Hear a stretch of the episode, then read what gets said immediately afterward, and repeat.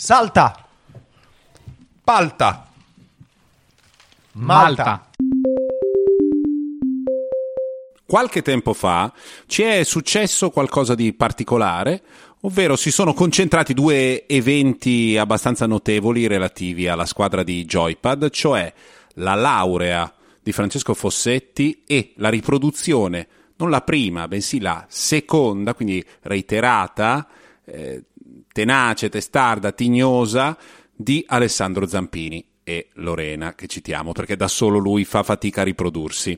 Quindi abbiamo mm, fatto fatica a trovarci per registrare la puntata di Joypad e abbiamo pensato, visto che c'è materiale, stanno per uscire un sacco di giochi, eh, mm, registriamone un'altra, che poi quando escono i giochi a marzo possiamo pubblicare che è una gran figata, finalmente esce della roba, dopo tante puntate in cui siamo andati a scavare argomenti qua e là perché non c'era una mazza di cui parlare, oh, quindi l'abbiamo realizzata sicuri che l'avremmo mandata in onda.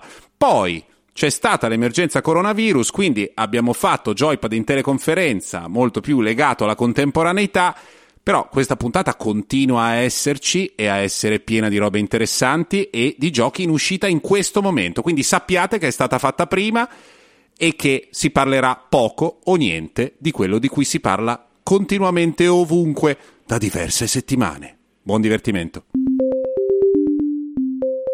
Benvenuti a un'altra puntata di Joypad dove corri. Salta. E spara. Per la prima volta eh, da quando è iniziato questo gelido inverno, che gelido non è mai stato, eh, possiamo là in lontananza vedere qualcosa che si staglia mentre i gatti cercano di distruggere la casa. Si staglia là in lontananza, qualcosa sta per uscire nel mese di marzo.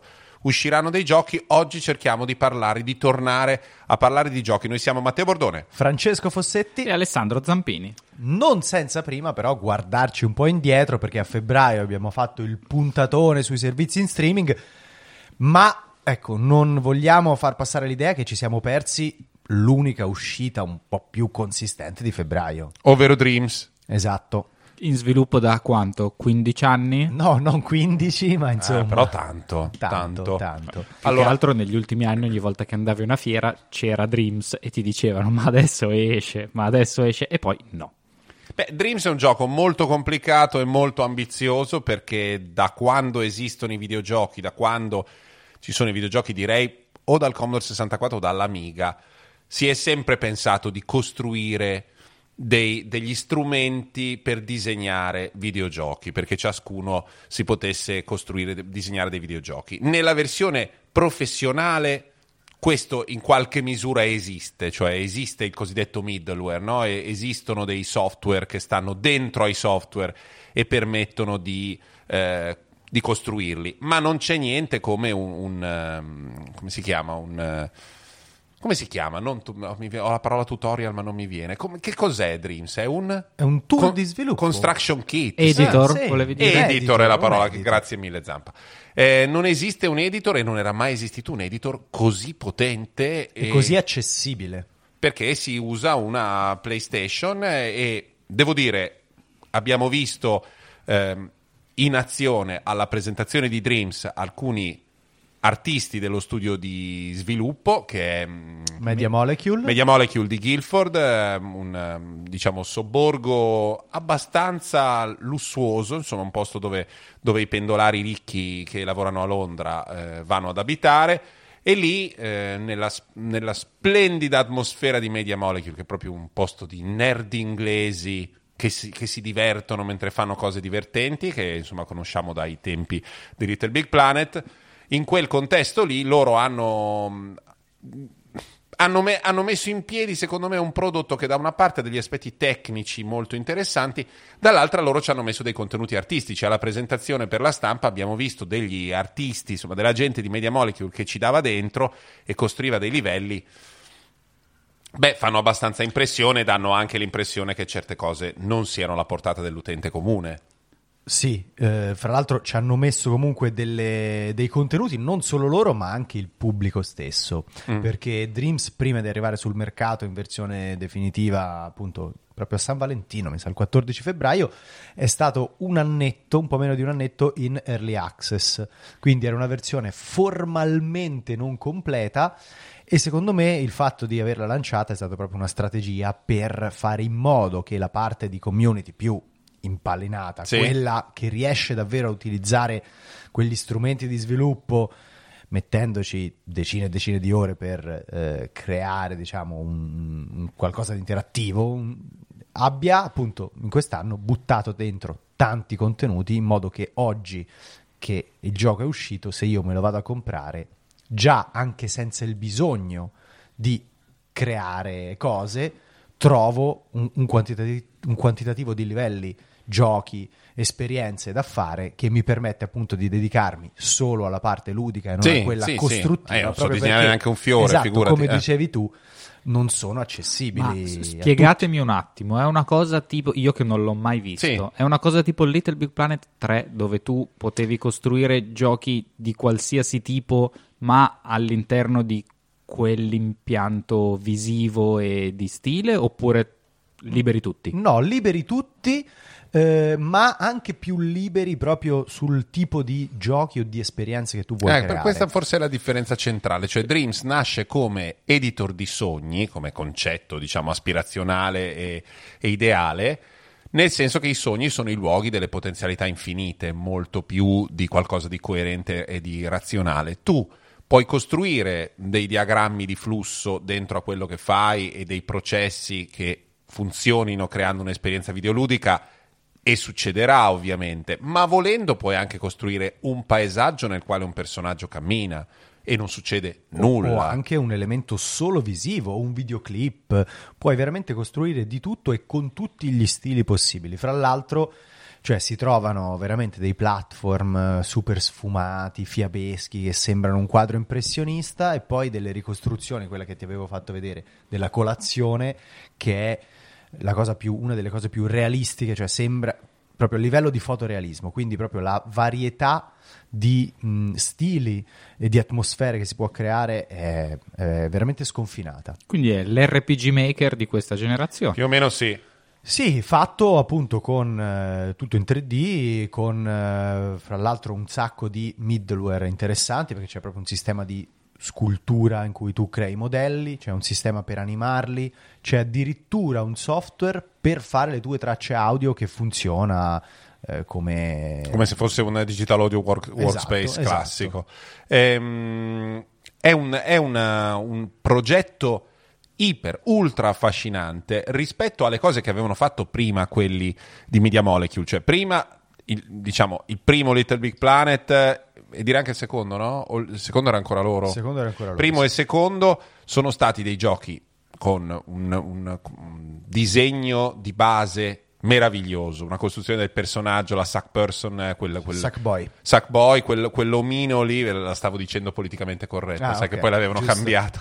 Ehm, quell'omino fatto di stoffa è stato proprio l'alfiere del- di, una, di una serie di tendenze estetiche nel mondo dei videogiochi che prima di quell'omino lì non c'erano e sono passate anche da eh, Nintendo e i suoi giochi di lana, di feltro, di tutta que- questa fisicità. Unravel anche. Beh, Sì, anche, anche Unravel Unravel, può rientrare in questo. Cioè, i videogiochi sono diventati ehm, un po' art attack in qualche misura, sono diventati molto più, molto più plastici, più praticoni e le, le- le consistenze delle superfici sono cambiate radicalmente proprio nel- nella percezione. Loro sono stati fondamentali, secondo me, Little Big Planet, proprio dal punto di vista tecnico, è un gioco incredibile e di, e di progetto e estetico.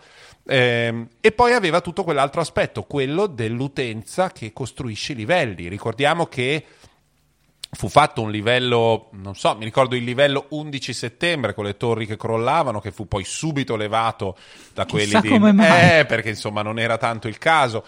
E, e mille altri casi, I, i video- i livelli che venivano costruiti in Little Big Planet, eh, che ancora adesso mm, uno può sperimentare, sono proprio frutto di quella creatività anche imbecille, anche nerdissima, anche eh, re- redditiana, mm, ante litteram, che però ha portato un sacco di contenuto, c'è un sacco di roba ne- dentro al mondo di Little Big Planet. Poi hanno fatto Tearaway, che era un progetto secondo me delizioso più piccolo, che ha avuto diverse declinazioni, niente male, e intanto è partito questo progettone Dreams che come diceva Zampa ci ha messo anni Beh, e anni. Che forse tra l'altro Terraway è stato l'unico in- che fosse un gioco normale, Sì, sì, con un- senza sì, una l'editor dimensione dietro. narrativa, sì, sì. E, mm, e quindi siamo arrivati a questo gioco rispetto al quale io quando provai l'early access ebbi un'impressione un po' così di grandi potenzialità, ma poi chi ci si mette a disegnare è vero che adesso che sono passati dei mesi ci sono dei contenuti stupendi e effettivamente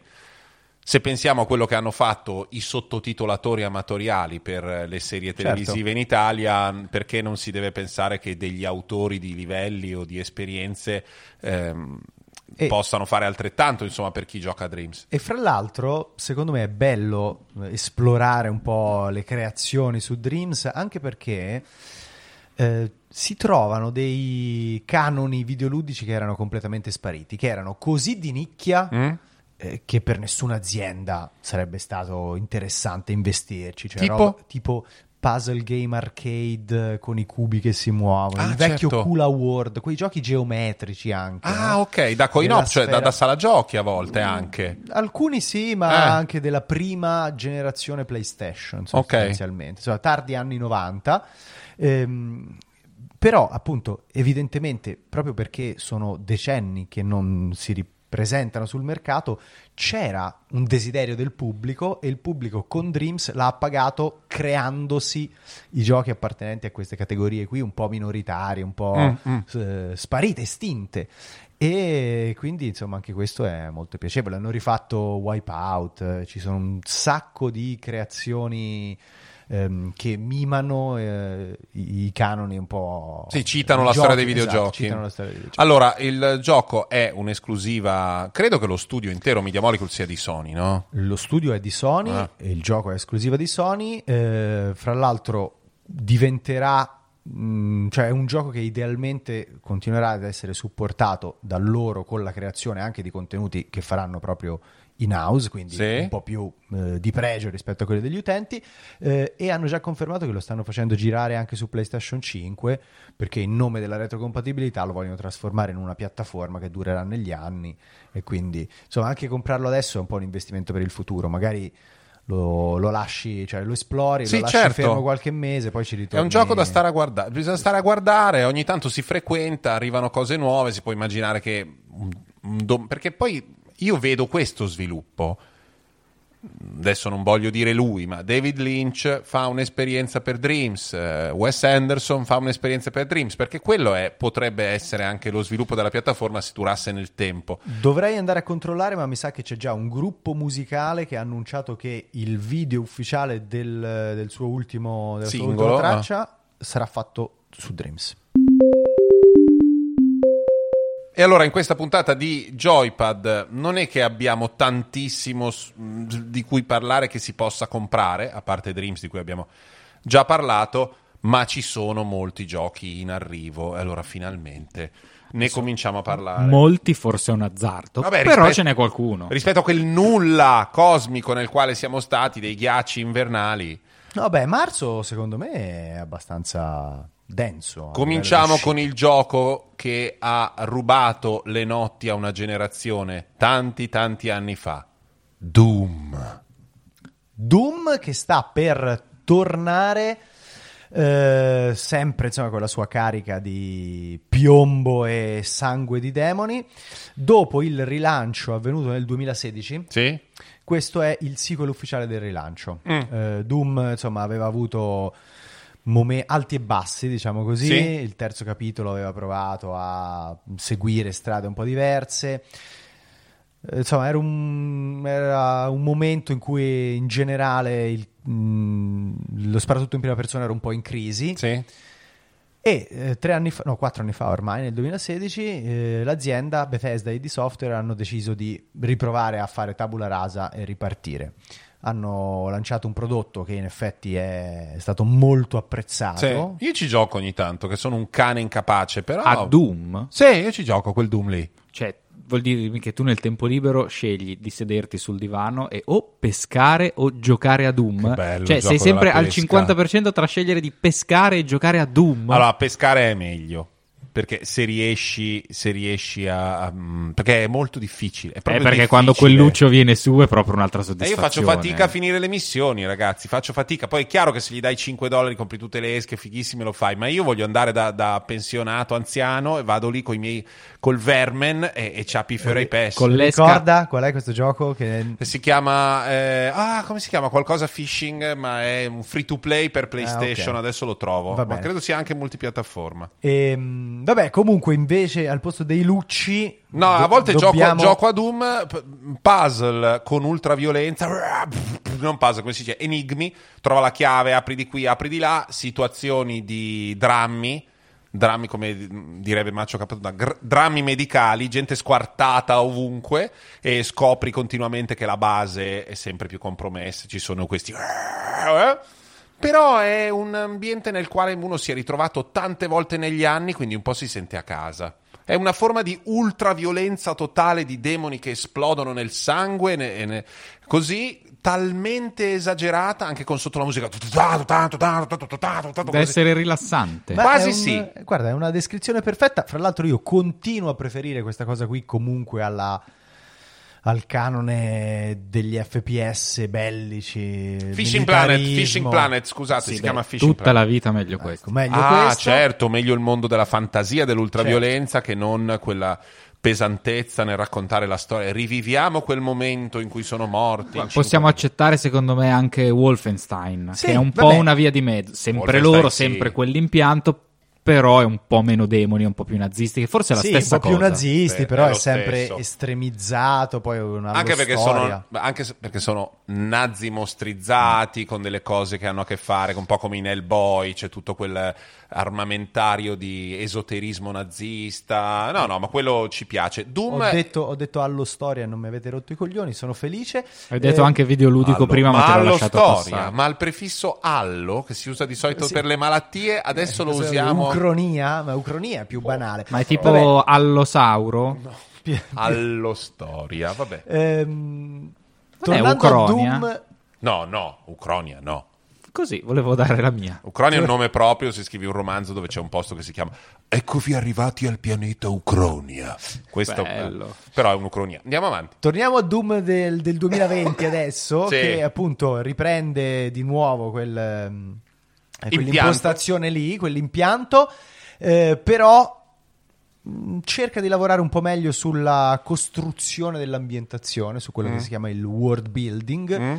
ehm, e cerca di inventare appunto una mitologia attorno alle gesta di questo Doom Guy, che è l'uomo in armatura verde, insomma, Mm. che è identificativo della saga. Ehm, Ci hai giocato? ci ho giocato, È bello? è molto bello e eh, riesce a amplificare ancora di più le sensazioni legate proprio a questa. È, è quasi una danza in cui tu massacri i demoni, in cui devi essere bravo ad alternare tutte le varie, i vari strumenti e gadget che hai a disposizione. Quindi usare la catena per avvicinarti, usare il lanciafiamme per bruciare il demone e poi cambiare subito sulla motosega perché a seconda delle uccisioni che fai accumuli risorse di diverso tipo, energia, corazza, proiettili. Ah, ok. E quindi devi Quindi è una- proprio cadenzato. È una danza della morte, è un'elegante danza della, della- della morte. Esatto. Bene, bene, questo ci aspettiamo da Doom, se ce lo dà siamo contenti. E lo stesso giorno, Mm. Tra l'altro mi fa molto ridere che siano vicini nella scaletta. Sì, esatto. sì, No, escono proprio lo stesso giorno il, più- il gioco più violento del mercato e forse Quello più patatone. Sì, quello più patatone, cioè, ovvero Animal Crossing, il nuovo Animal Crossing che esce per Switch.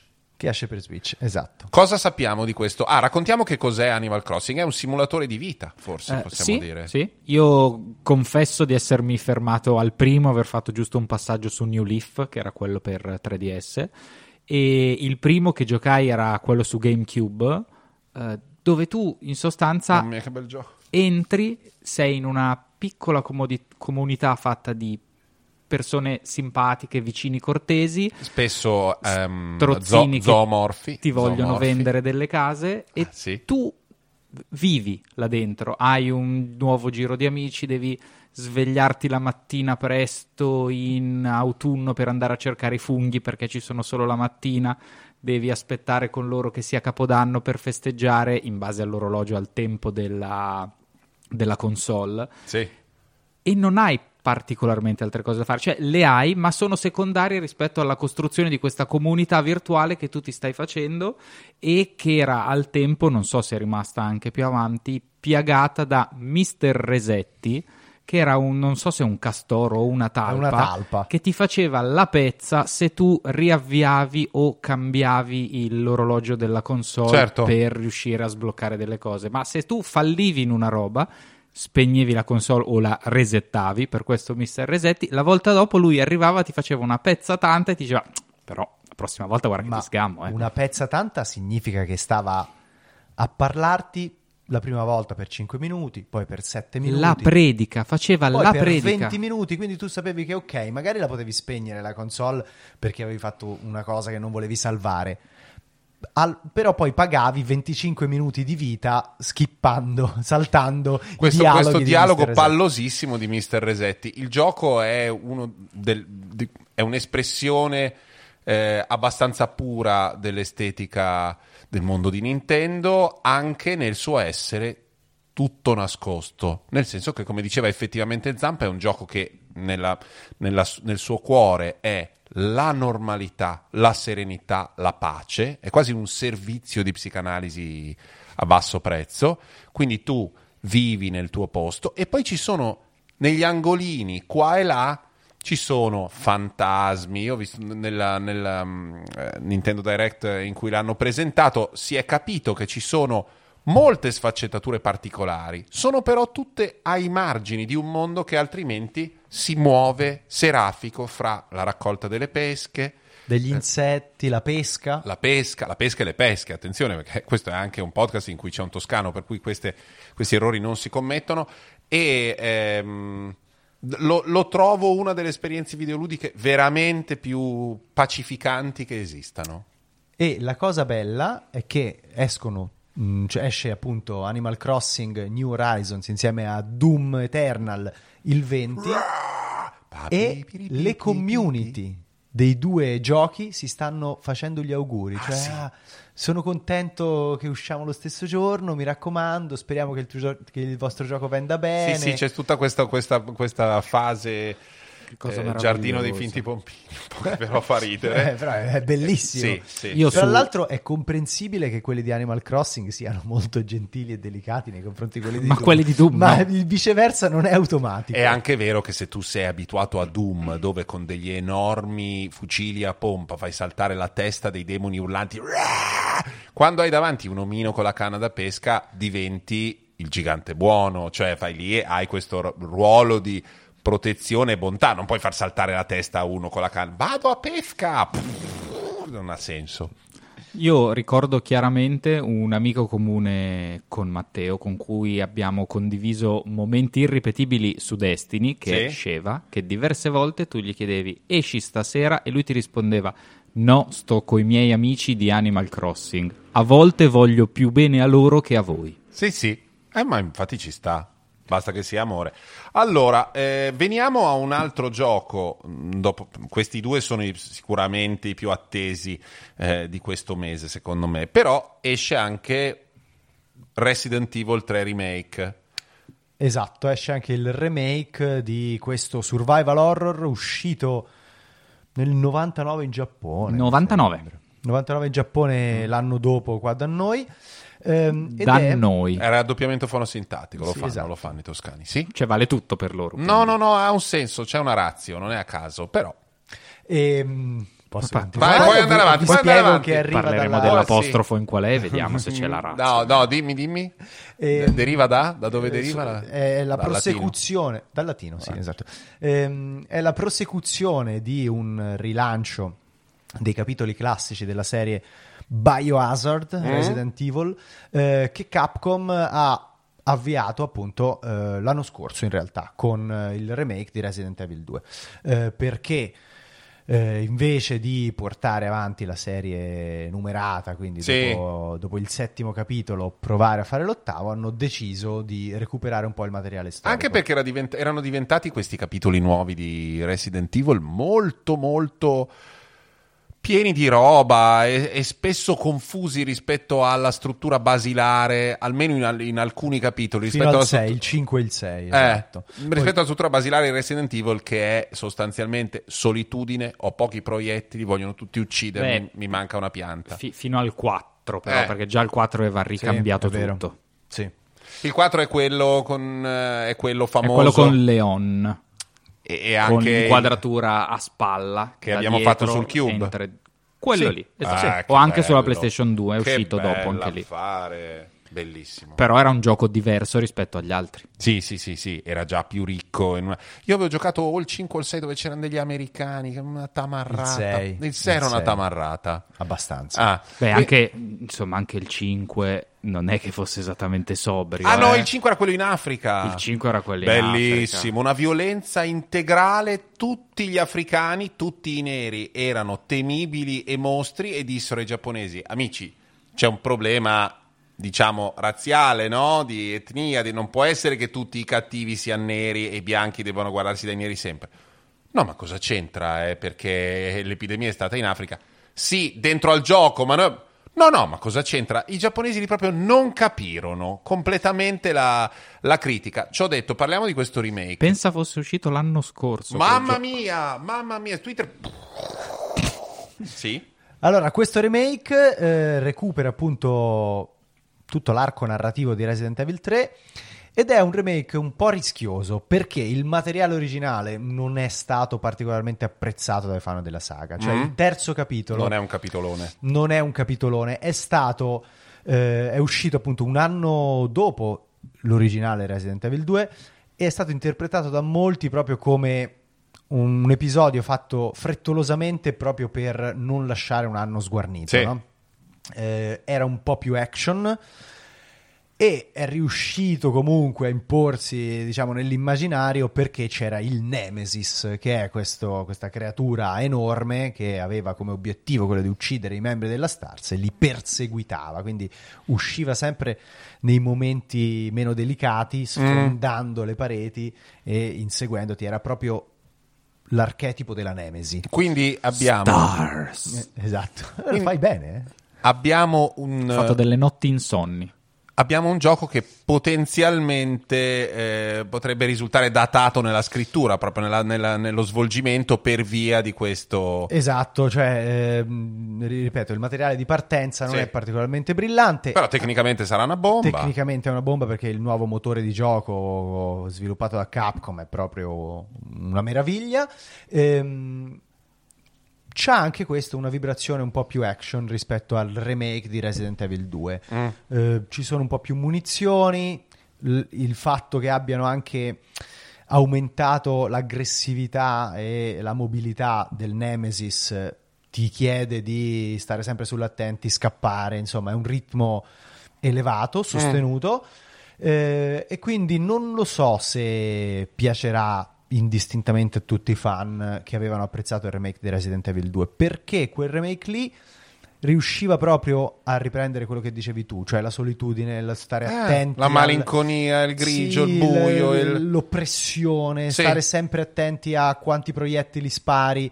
Invece questo sembra un po' di più, ok, adesso mi faccio le munizioni esplosive per il lanciagranate e eh, brucio tutti quanti. Mm, mm, Eh, mm, vedremo, ok. io l'ho per ora solo provato, però l'idea che mi ha dato è questa qua. Ci sarà anche, fra l'altro, una componente multiplayer, ma possiamo anche Fregarcene. glissare Sì. perché è eh, veramente accessoria e nemmeno troppo bella da giocare. Ma andranno avanti su questa strada anche per il 4? Non, non si sa, eh, tanti chiedono il Code Veronica, che da molti è interpretato come il vero sequel di Resident Evil 2. Ehm, se, se questo vende bene, io direi assolutamente sì. chiaramente. Però, appunto, mh, vediamo un po', non è detto che questo riesca a raggiungere il suo immediato predecessore, che era il remake di Resident Evil 2. Veniamo a un, un titolo che ogni tanto riesce fuori e ti fa dire ah però Microsoft poi c'è di nuovo il deserto dei tartari ma questo è veramente un super gioco il secondo capitolo di Ori il cui titolo è And the Will of the Wisps, che sembra uno scioglilingua con le S, Mm? Ehm, ed è un platform a scorrimento bidimensionale, Mm? ambientato in un mondo molto fiabesco, ehm, che può sembrare anche insomma, tutto delicato, eh, però in realtà quando vai a giocarlo ha una complessità a livello di meccaniche che ti mette proprio sotto sforzo, anche se hai frequentato proprio il platform eh, dai- fin dai tempi antichi. ah ok quindi è un gioco difficile È un gioco complesso, Mm. sì. Eh, racconta di questo spiritello dei boschi che mm, insomma, deve risvegliare la natura. Ora, il- mm, questo era eh, un po' il leitmotiv del primo capitolo, ma anche nel secondo non ci allontaniamo tanto. Esplora questo eh, mondo molto umbratile, molto boscoso.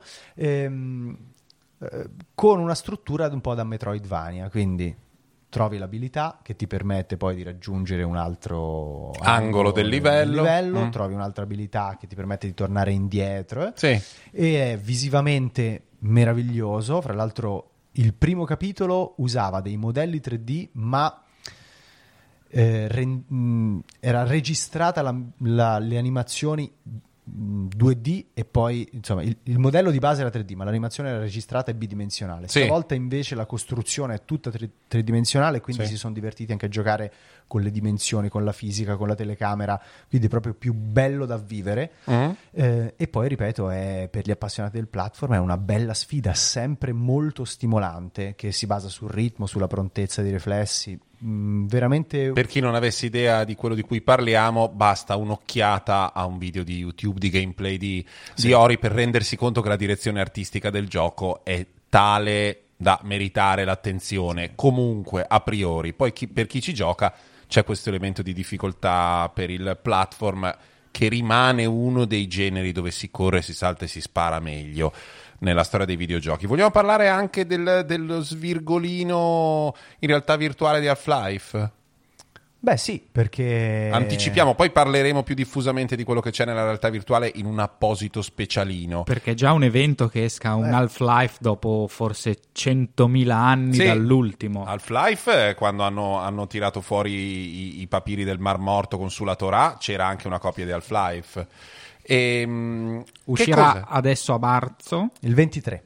E che cos'è? Che cos'è questo Half-Life Alex? È il- intanto è il primo nuovo Half-Life Esatto. dopo episodio 2, se non sbaglio.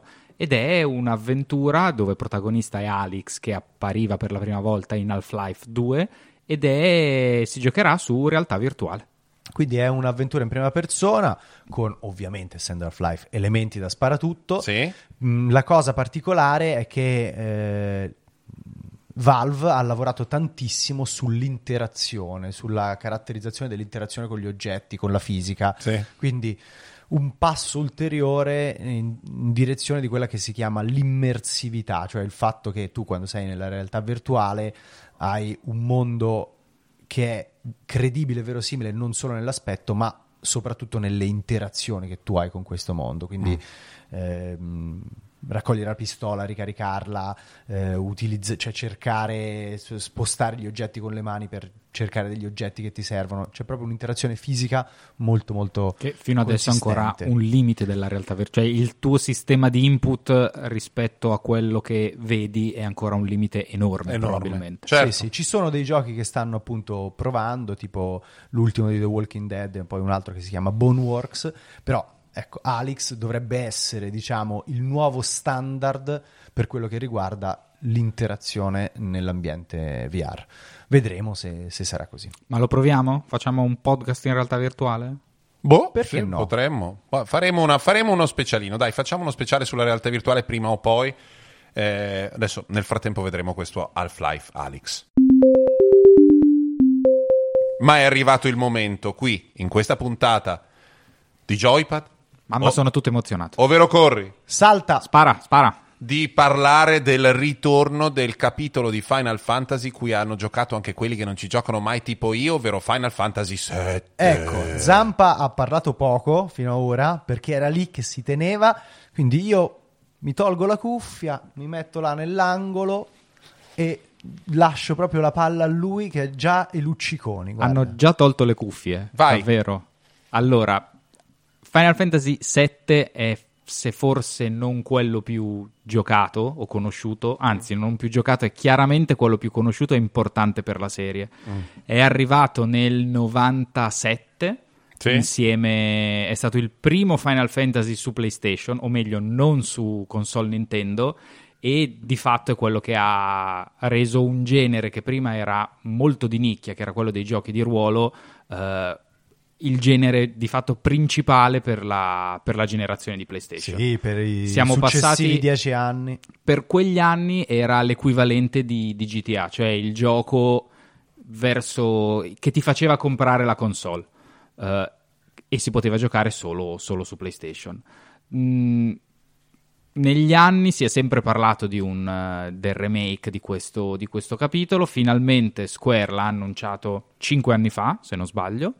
Eh, adesso è in procinto di essere pubblicato, verrà, uscirà il prossimo 10 aprile. Dopo un piccolo rinvio di un mese. Ma va benissimo. E Ma ci senti che abbiamo. roba, sembra di parlare, no? Ufficio stampa del Lasciatemi, Cremlino. lasciatemi, lasciatemi Sì, andare. sì, Ci sì, abbiamo in realtà anche giocato, era già possibile giocarci nei mesi precedenti a piccoli eventi. Eh, settimana scorsa io e Francesco ci abbiamo giocato per un buon tre ore e niente, proprio l'amore che prorompe, che esce e che difficilmente Sfonda ti gli argini. Ma almeno, come minimo. Sfonda tutti gli argini, è proprio un, Come un minimo. fluvio d'amore. E anche questo è un remake. eh, sì, se vogliamo, se vogliamo, sul modello di quelli di Resident Evil, cioè è rifatto completamente proprio. Eh, Sì, con tutto, una cioè, portata più ampia, ma l'idea dietro è è esattamente, esattamente quella. quella lì. Quindi tutta una ricostruzione degli ambienti, il gameplay molto rivisitato per fare in modo che non sia solamente a turni come era all'epoca, ma che abbia anche una dimensione più action, Mm. perché insomma il pubblico moderno vuole magari son un po' più passati movimentato. 23 anni. Certo, è giusto anche ammodernarlo. E i Chocobos, Chocobos? Ci saranno, ma non li abbiamo giocati. No, perché questo primo episodio si limita a Midgar, che era anche nell'originale la città iniziale. Ok. Ecco, e se posso dire una cosa proprio dopo la prova, io mh, ho tro- l'ho trovato non solo più moderno, più attualizzato, in alcuni elementi l'ho trovato anche più efficace, nel senso che la storia inizia con eh, tu che insomma, stai aiutando un manipolo di ecoterroristi, c'è una dimensione ecologica in Final Fantasy VII, piacerebbe a Greta. Barrett era Greta prima che Greta Esatto. Ah, è nascesse. vero, è vero che esatto. c'era tutta quella storia lì. Certo, poi sa- salivamo le scale del palazzone della Certo, multinazionale. Co- Questo gruppo di ecoterroristi vuole che la multinazionale cattiva smetta letteralmente di succhiare la linfa vitale del pianeta. Bello! E la cosa bella è che tu inizi eh, assaltando un reattore di questa eh, multinazionale, di questa compagnia, e lo fai esplodere. E, quando tu poi vai in città, perché è un reattore eh, comunque collocato all'interno di una zona che è anche mh, residenziale, quando tu vai in città, eh, Vedi re- l'effetto vedi dell'attentato. l'effetto e con il motore tridimensionale nuovo, con eh, il fatto che ci siano del- dei dialoghi doppiati e quindi senti le voci dei personaggi, questo effetto è ancora più pesante, cioè tu percepisci proprio le conseguenze di un'azione che è un'azione terroristica. Ah, Ehm, e quindi è vero che me- era un, po pla- era un po' plasticosa, Eh era beh. un po' fumettosa nella prima versione. Eh, cioè, a, avevi- voglia di un po', avevi dei Eh, personaggi dai, che avevano dei salami al posto delle mani. Esatto. Quindi secondo me è un remake che riesce anche ad amplificare un po' alcune sensazioni. Poi dobbiamo ancora valutare tante cose. Dobbiamo valutare. Beh, è un gioco da qualità- 25, 30 ore, Eh, 40 anche di ore. più. Probabilmente 40. di più. Eh, quindi voi ne avete fatte tre, sì, diciamo, avete intuito un po' l'atmosfera e il livello qualitativo, però il resto dovremo giocarci per capire. giocarci. sì. Credo che si giochi tutto sulla varietà dell'ambientazione, perché da quello che si vede sia il gioco sia anche il ritmo e la narrazione per ora funziona perfettamente. Io nella prima ora sono rimasto stupito di quanto fosse ben scandita tutta la parte di introduzione, il ritmo, il primo assalto al reattore che per una compagnia come Square che invece è abituata a tempi e narrazioni molto più lunghe dal ritmo diverso mi sembra già una mezza vittoria. Però queste tre ore sono state all'insegna del buio e dei riflessi di azzurro e verde. Mm, sono una sì. punta di marroncino. Se Eh. non si varia troppo, 40 ore così forse sono pesantucce. Sembra di essere tornati alla fine degli anni 90 anche per un altro motivo, perché la traduzione italiana è tremenda, va detto, Non- giusto per... non sì, sì. leggetela, non leggetela, Quindi direttamente gio- in inglese in piuttosto. inglese assolutamente. Molto bene, Resident Evil 7 Remake in arrivo. Final Fantasy VII. Eh sì, Hai fatto un mischione. Me ne vado. Io adesso tolgo le cuffie e me ne vado. Resident Evil Dreams per voi su Doom. Veniamo alla consueta fase in cui consigliamo dei videogiochi che vengono dal profondo del nostro cuoricino, nella loro così mh, necessità di essere diffusi verso il mondo. Io parlo di un gioco che ha diversi anni, ma che per me continua a spaccare a modo suo e lo consiglio a tutti. Si chiama Guess the Correlation. Indovina la correlazione. È un gioco che quasi non è un videogioco, cioè è un gioco, ma è stato eh, sviluppato da un tizio solo che lavora all'Istituto Europeo di Bioinformatica, si chiama Omar Wa- Wagi, Waghi, Ehm, e lui ha costruito questo gioco che non è molto divertente se uno per il proprio lavoro magari fa il medico che ha spesso in mano dei dia- diagrammi di correlazione, cioè dei diagrammi, degli schemi che mostrano quante volte A e B sono correlati. Degli eventi sopra un grafico, ogni evento è un puntino che ascisse ordinate, che diciamo ha un valore sulle ascisse e sulle ordinate. Se la x e la y sono assolutamente correlate, quindi mano sotto la pressa, frattura della mano, sì. Fai 100 eventi, 1000 eventi di mano sotto la pressa, la correlazione sarà sempre perfetta e quindi gli verrà una retta diagonale. Se invece questa pressa non è così violenta, eccetera, e io la mano comincia a cambiare qualunque evento, no? Qual- qualunque coppia di variabili che sono correlate possono essere correlate tanto o poco. Eh, Guess the Correlation ti presenta un diagramma di correlazione con dei puntini sopra e tu a occhio, come se fossi un... eh, eh, appunto, i medici lo fanno. Un mio amico che fa l'ematologo è fortissimo a sto gioco. Ma c'è anche per l'iPhone o solo per Excel? sei molto simpatico. Ma il gioco è interessante. Ti metti lì e cominci a cercare di indovinare se la correlazione sia tu devi, indovi- devi stare nell'arco fra 0 e 1 in sostanza. Se vedi, diciamo, un- uno schema, un grafico nel quale i puntini sono completamente a caso, non c'è nessuna correlazione. Quindi è Clippy zero arriva a un certo punto? smettila. Se invece eh, i, i- i puntini sono sempre più assiepati verso la, la- la- insomma, la diagonale centrale, vuol dire che ci avviciniamo a una correlazione. Sembra un'assurdità, si chiama guest correlation, ma se siete molto molto nerd può divertirvi parecchio. Ho anche intervistato il tipo anni fa. Stiamo, quando stiamo uscì. del resto parlando con una persona che si era inforniata per Universal Paperclips. Bellissimo. Mamma mia, quello delle graffette. Bellissimo, bellissimo. Candy Box. Eh, ragazzi, quando i giochi sono belli, sono belli, e non è che. Cioè, Fishing Io Planet posso è parlare di un gioco normale. Sì, sì, tu puoi, Vai, tu puoi. è dentro Apple Arcade? No, stranamente Uh, no. Ed è allora un so- gioco di Shinji Mikami anni fa, se non sbaglio. Ok, quindi Per- è la puntata nostalgia. Mm, Non lo so, però è uscito recentemente ed è Vanquish di Shinji Mikami per Platinum Games, mi Ah, Shinji sembra. Mikami. Shinji Mikami è un disturbato vero. Beh, a parte che ne abbiamo già parlato per Resident Evil 3, ma poi anche quello di Evil Within. Eh, Evil Within è un gioco che, insomma, dà proprio l'impressione di un disturbo grave che viene poi sfruttato dall'industria, chi se ne frega, eh, cazzi suoi. Però- Certo, molto meglio capire se metto una No, mano ma non sotto sto una pressa quello, a me piace moltissimo. no- solo 99 volte anziché 100 me la rompo. No, io vado matto per le cose di Shinji Mikami, ma è un po' come Takashi Miike e come altri autori di cose horror, è uno di quelli che ti dà l'impressione che ce l'abbia proprio dentro, non che, sabbia- che sappia maneggiare un linguaggio. Beh, in Vanquish in realtà non è molto horror perché uno sparatutto in Terza persona che però è estremamente, non so come definirlo in un altro modo se non figo. Ok. È super rapido, è pieno di stile, fai un sacco di cose Dove proprio gioca, da ganassa. Adesso su PlayStation 4 perché Ok. era uscito per la 3 ma da una decina di giorni forse è uscita una collection con questo e Bayonetta eh, per, PlayStation, per PlayStation 4 e vale totalmente la pena riprenderlo. Anche perché non è lunghissimo, quindi in un paio di giorni lo si Sì, lo finisce finisci, con Non si agio. fa. Io invece... Attenzione, eh, attenzione, perché io ho fatto la nerdata, tu hai fatto un bel gioco giocabile, adesso arriva una cosa di quelle... Di concetto? Il, il quello di Dipartimento concetto. di filosofia teoretica dell'Università di San Pietroburgo ha Purtroppo, cagato un purtroppo è vero, non Ecco. è il dipartimento. Vai, vai, vai. Si chiama Outer Wilds, ne abbiamo marginalmente parlato anche in un'altra puntata, l'avevamo accennata, eh, ed è un gioco ambientato in un piccolo sistema solare Mm? che per un motivo che dovrete scoprire si resetta ogni 20 minuti. Bello.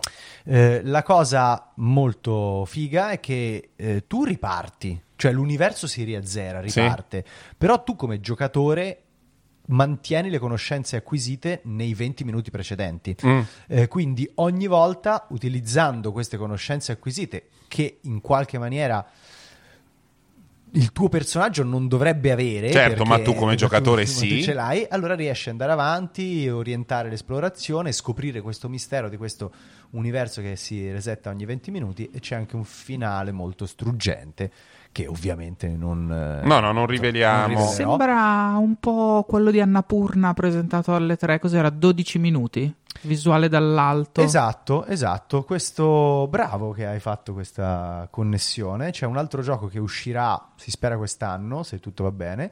eh, si chiama 12 Minutes, quindi 12 minuti. E anche qui il eh, mondo si resetta ogni 12 Sì. minuti, però sei un personaggio che è stato accusato di un omicidio e tu hai questi 12 minuti per utilizzare appunto le conoscenze per cambiare le Di cose, cambiare le cose.